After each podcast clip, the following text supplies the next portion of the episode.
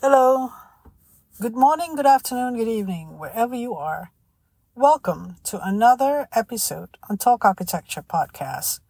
I'm your host, Naziaty Muhammad Yaacob, and today's topic is to do with identity politics. Not just identity, but the politics side of it. May it be to do with architecture, the architect, architectural designer, and other designers. My interest on this topic comes from, at first, disability identity. But then I reflect on the architect identity, in which I identify with. I would like to put aside the argument regarding whether you're a professional architect, a registered architect under the registration board, or that you were trained as an architect, and that you are not an architect that is licensed, but someone who does architecture for many, many years, be it as a designer or a design practitioner, or be it as an academic. At one point or another during your lifetime, you wanted to be a registered professional, but you could have been, you know, doesn't have the time to do it, or you tried to do it, but it didn't work or it didn't work out and so on. But someone who started in architecture when they were in their 20s, usually until they're in their 60s. Now that's 40 years long. 20 plus 40, 60. 20 years long, 20 to 40 years long. So when you said 40 years long, like myself, I still identify myself as an architect. So we're going to put aside that debate.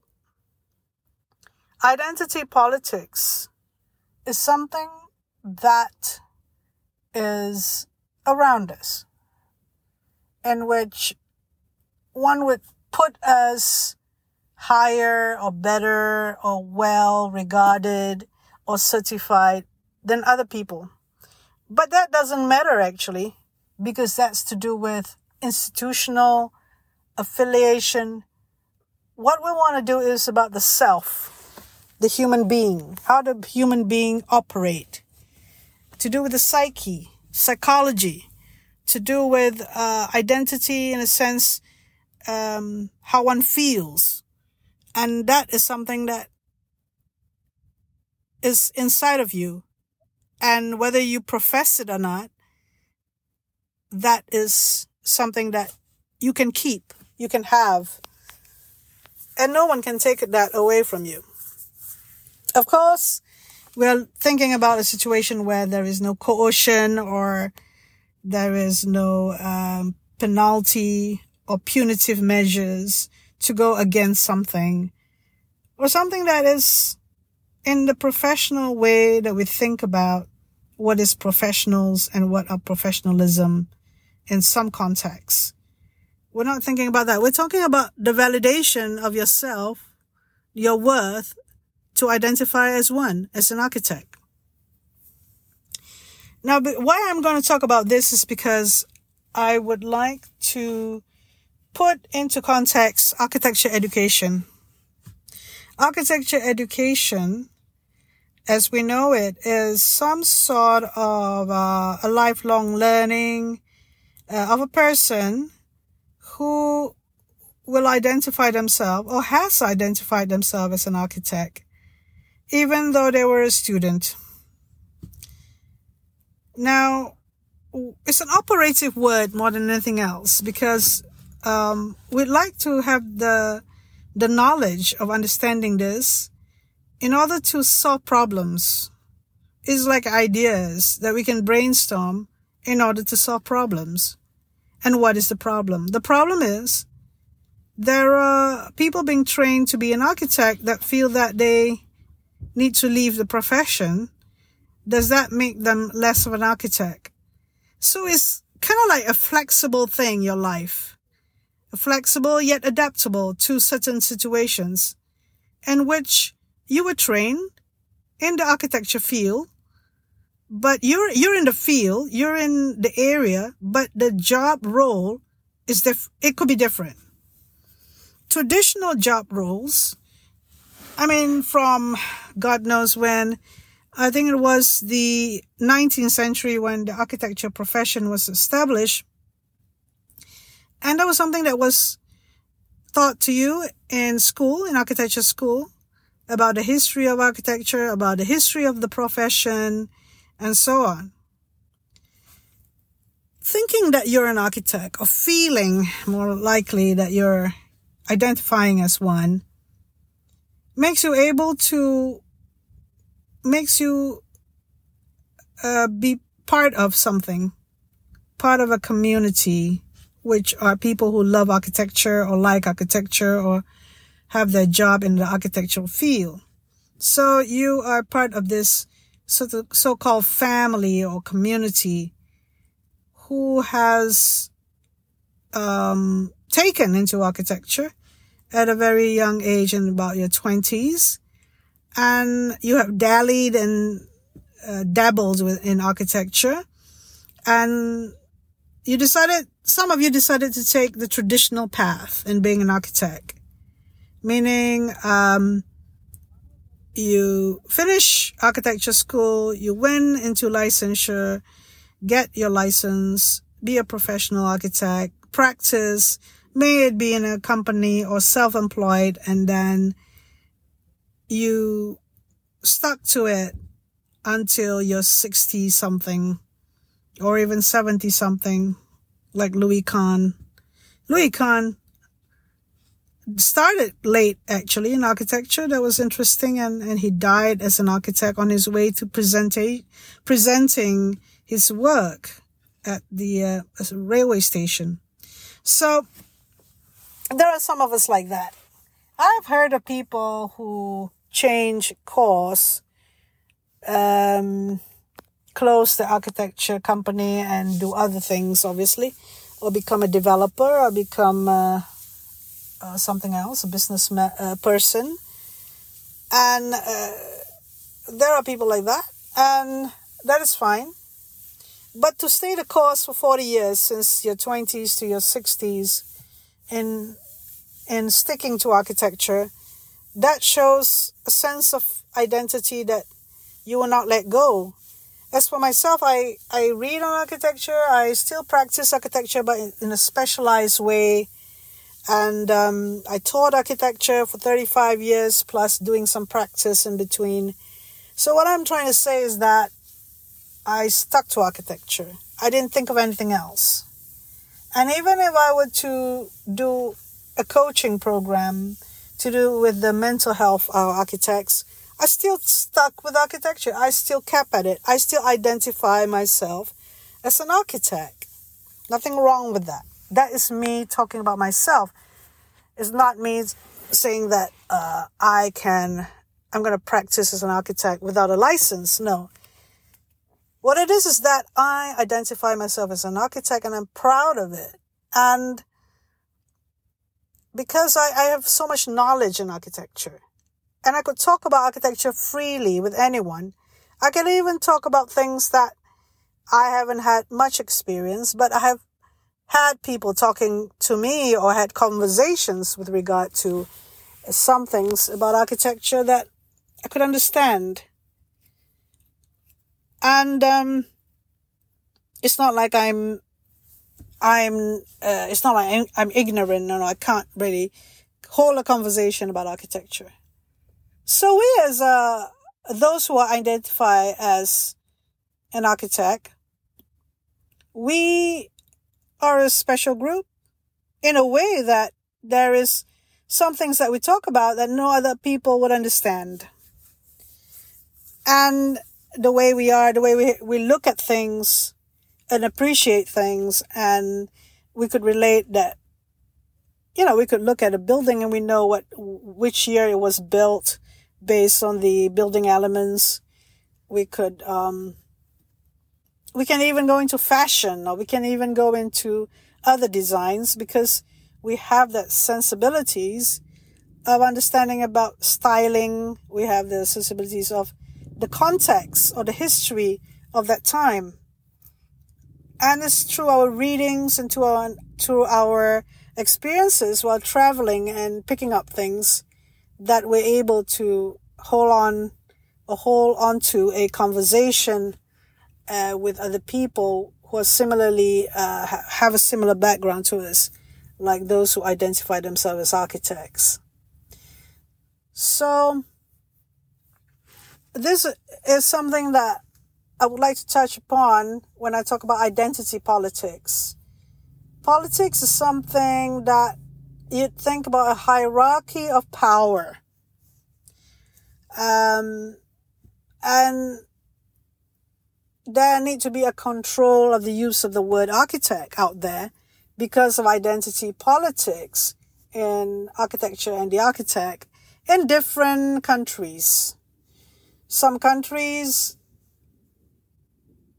uh, would penalize someone who use the the uh, the um, themselves who use it to professionally or in business context, the word architect, they would penalize you, but they won't they won't really care whether you talk about it at all or you, you, you call yourself an architect.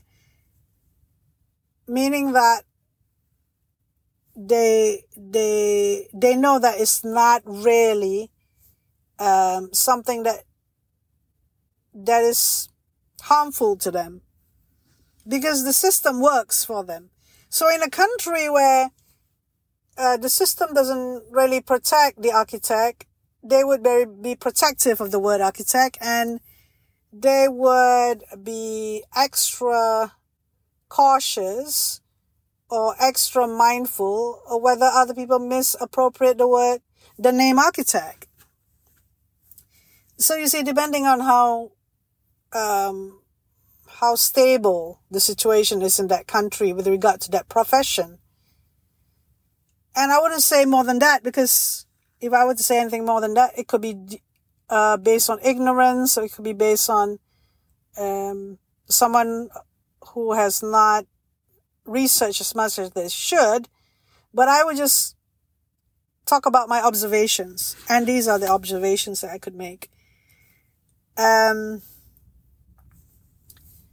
and you know, it's whether we want to to to uh, partake in that conversation or not. Whether it is important to discuss it in a public forum or in public discussions.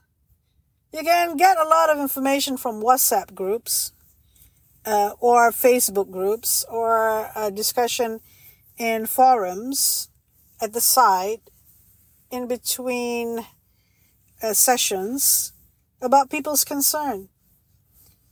Um, for example, uh, someone I knew who uh, who was an ex student would talk about this issue to me.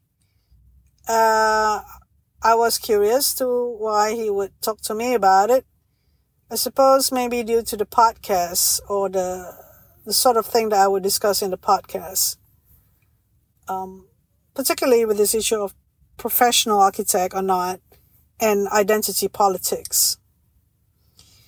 Now, I came from a different angle of identity politics, totally from the disability identity, which is not to do with a profession at all, is to do with a human being that could be impaired and depending on the age when they were impaired, could be born with an impairment or a very young child who grew up with the impairment, uh, or is someone who has not been impaired at all, and when they they they are getting older, they come up with all these challenges that makes them a disabled person.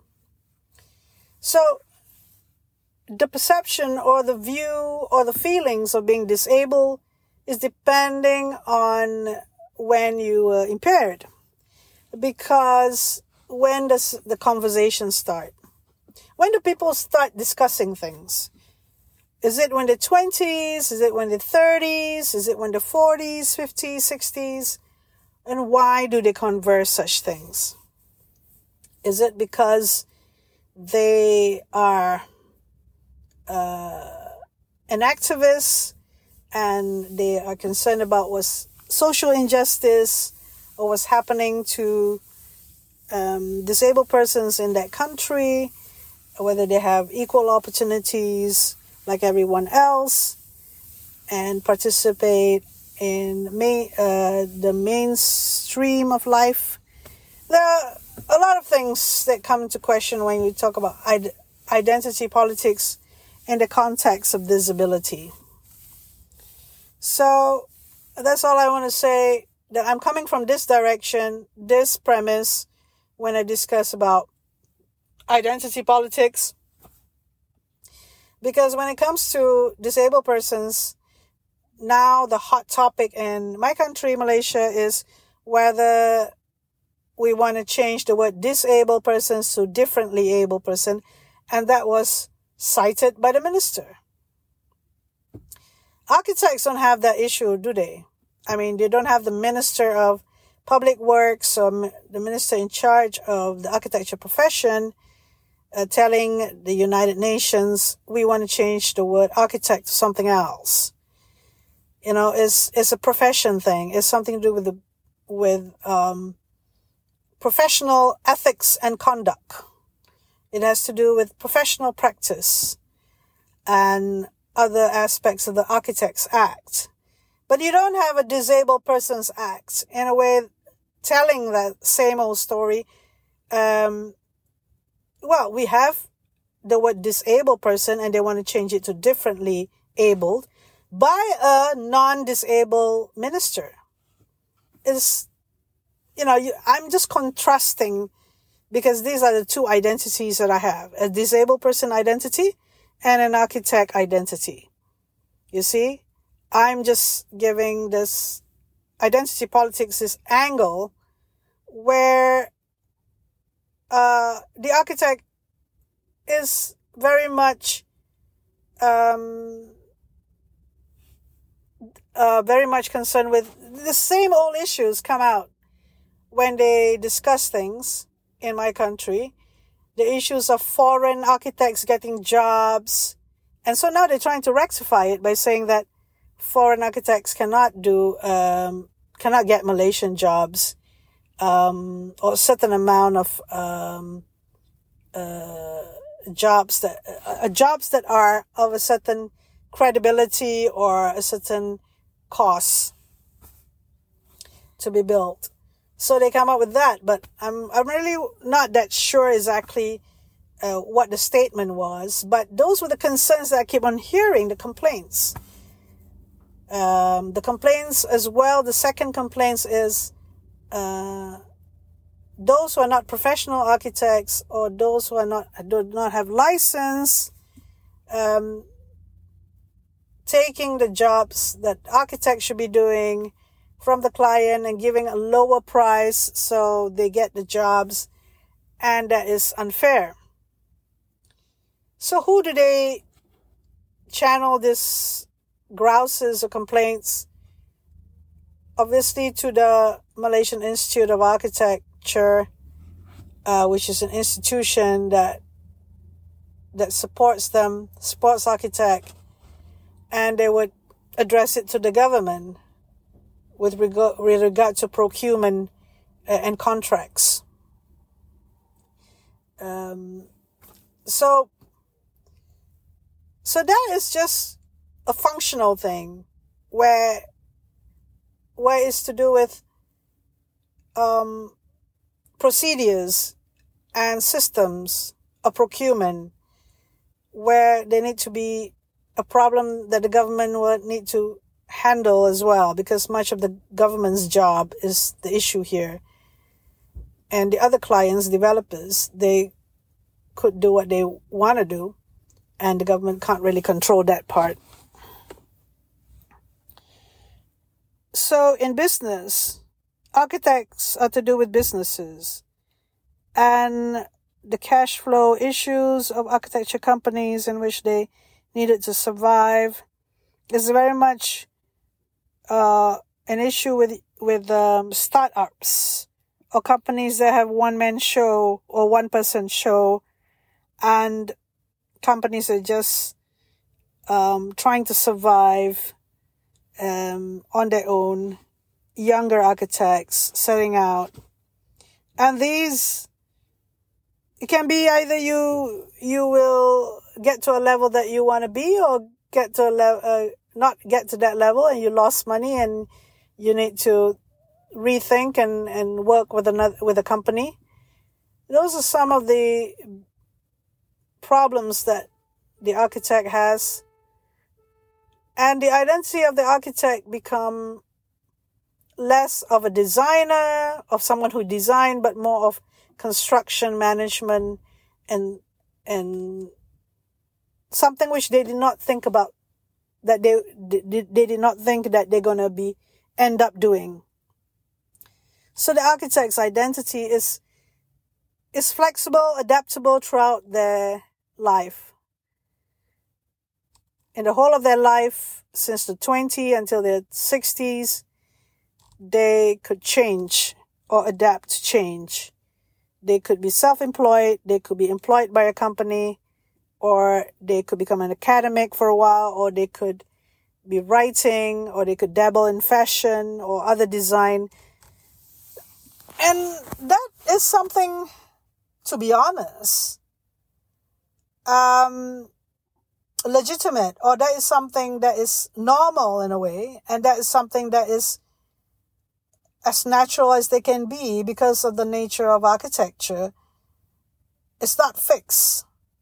This profession called architecture or the architect it's not really a profession that is like medical profession which is less in flux which is uh, more straightforward in a way that uh, one doesn't veer that far from the main thing that one does.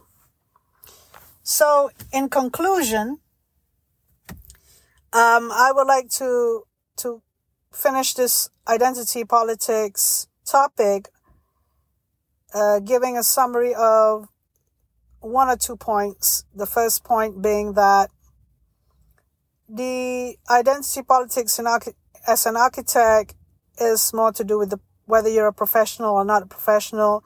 The identity politics of architect could be 40 years worth of being an architect and being adaptable and flexible to the circumstances where you could be employed differently um, due to the cash flow issues and um, how you want to learn architecture, how you want, how you identify your love or your your passion in architecture and um, that in itself, that in itself is a whole topic by itself. So maybe I will tackle the issue of identifying yourself as an architect and how you uh, keep to it, how you have kept to being an architect, to feeling yourself as an architect, and why that is important to you.